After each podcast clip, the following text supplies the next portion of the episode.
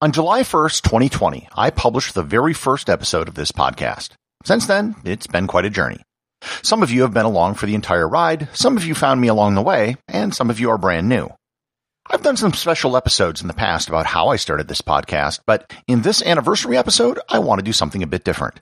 Learn more about why this podcast exists and who it was made for on this episode of Everything Everywhere Daily.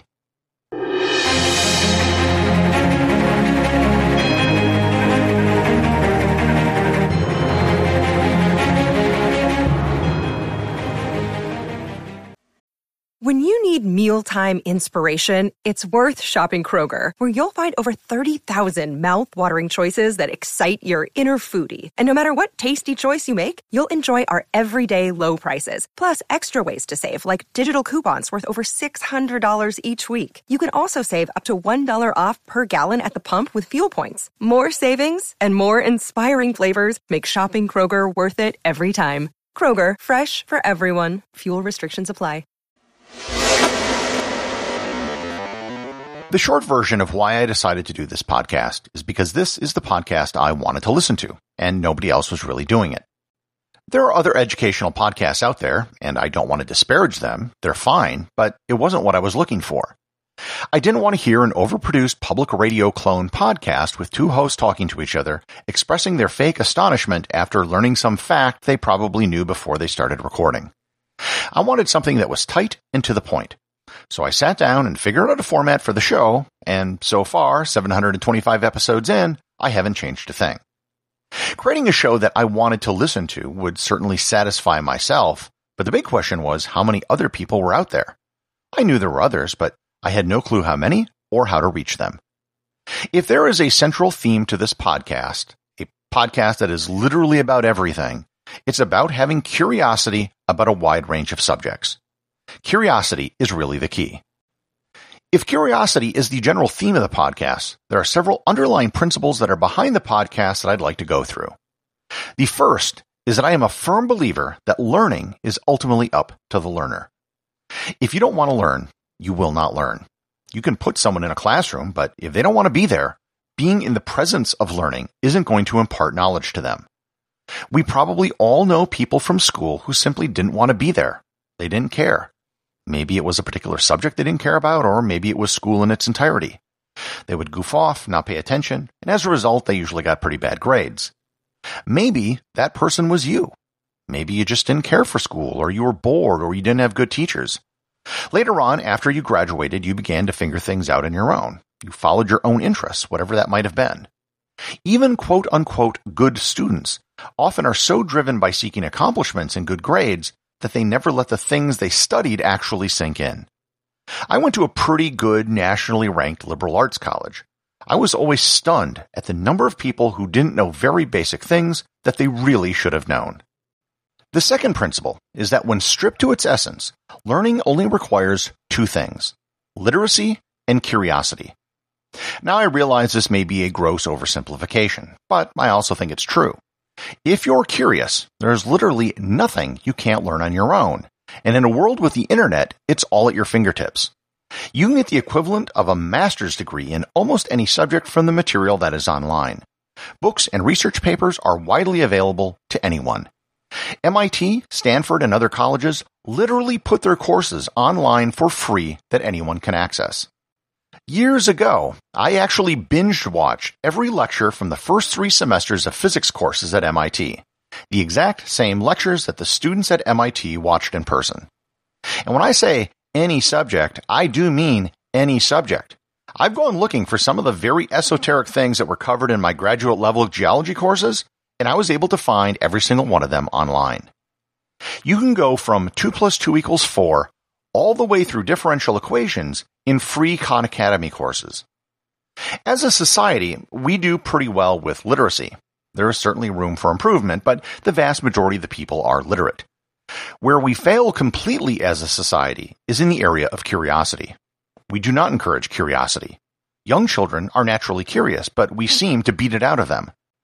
Being smart and having intellectual interests is often looked down upon socially.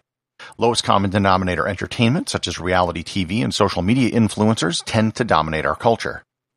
If you are sufficiently curious, then everything else can sort of take care of itself. You'll learn not because you have to, but because you want to. I've had many people reach out to tell me how after listening to an episode, they went down a rabbit hole on a topic. And I think that is great. The third principle is that learning is a lifelong pursuit. It never ends. There is no point in your life where it ever will or should end. Too many people feel that now that they're out of school, they don't have to bother with reading or intellectual pursuits. And nothing could be further from the truth. A person's formal education is only supposed to provide a foundational level of knowledge. Once you're out of school, however, you might realize a few things. Perhaps you never learned something you should have learned. Maybe you didn't pay attention, or maybe you just put it into your short-term memory long enough to pass a test. Or perhaps you just forgot it. That happens. You also might realize that there are significant gaps in what you know. This happens to everybody. The universe of potential things you could know is enormous, and they will not all be covered during the course of your schooling. As an adult, it's up to you to fill those gaps. What those gaps are and which are the highest priority to fill, only you know. But we all have them, and they will always exist. The only difference in learning as an adult is that there's no one forcing you to go to school. You don't have to sit in a classroom every day. No one's grading you and no one's looking over your shoulder. How you learn is up to you. You can read a book, watch a documentary TV program, or, of course, listen to podcasts. Also, most adults will be surprised by what they can learn when they put their minds to it. Many of you might say that you aren't good at math. What you're really saying is that you weren't good at math when you were in school before you were an adult, and you have worn that label of not being good at math around with you ever since. You'd probably be shocked at how easy you could pick it up now that you're an adult. You can watch videos online that are usually no more than 10 minutes long and just rewatch them until you understand the concept. Moreover, I think everybody should always be in the middle of learning something. Something new that they knew nothing about when they started. Something where you are a complete novice. It could be anything from learning a language to archery or photography to calculus. The fourth principle is that it's important to have a broad knowledge base. One of the things that angers me more than anything else is when I hear people say you don't need to know facts because you can just look up anything you need to online. This is balderdash. If you don't know anything to begin with, you'll probably never look anything up in the first place. And if you do, you will have no clue how to put it in any sort of context. I heard some online guru say this once, and he does nothing but talk about business and making money. Despite his success, I have a feeling this guy would be a terrible bore to talk to. There isn't anything wrong with trying to make money, but to have no other interests in life other than just business seems like a horrible waste. A broad knowledge base covers the basics of physics, chemistry, mathematics, history, economics, astronomy, art, music, literature, and geography. It isn't just academic subjects, however, but practical skills as well. A reasonably well-rounded person should be able to cook a meal, jumpstart a car, start a fire, sharpen a knife, set up a home network, and use a map and a compass. I feel in many ways the average person living in the 19th century probably had more practical skills than a person living today does, because there was no way to get around not having them back then. Personally, I have a ham radio license, became a certified rescue scuba diver, learned CPR, and I spend a little bit of time every day working on learning Latin. There's no particular reason, I just enjoy doing it. Having a broad knowledge base gives you the starting point for other subjects and interests that you might want to learn about in the future. The fifth principle is that sometimes you need to hear something in a different way to finally have it click. Many of the topics I've done episodes on are things that you might have heard about before, or maybe it was covered in school. For whatever reason, maybe it just didn't sink in, or maybe you forgot it. I took an entire trigonometry course in high school, and the way it was presented was such that you had to memorize all the triangle ratios to know the trig functions.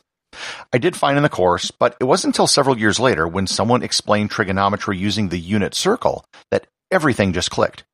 When I saw it that way, everything instantly made sense. I figured out an entire semester of trigonometry in a matter of minutes by just seeing it in a different way. Now I don't need to bother memorizing trig functions. I can just visualize the unit circle and deduce everything from that. For me, it was trigonometry, but maybe for you it was something else. You might know it, but maybe you don't know it well. You just need someone else to explain it in a slightly different way for it to finally click and to sink in.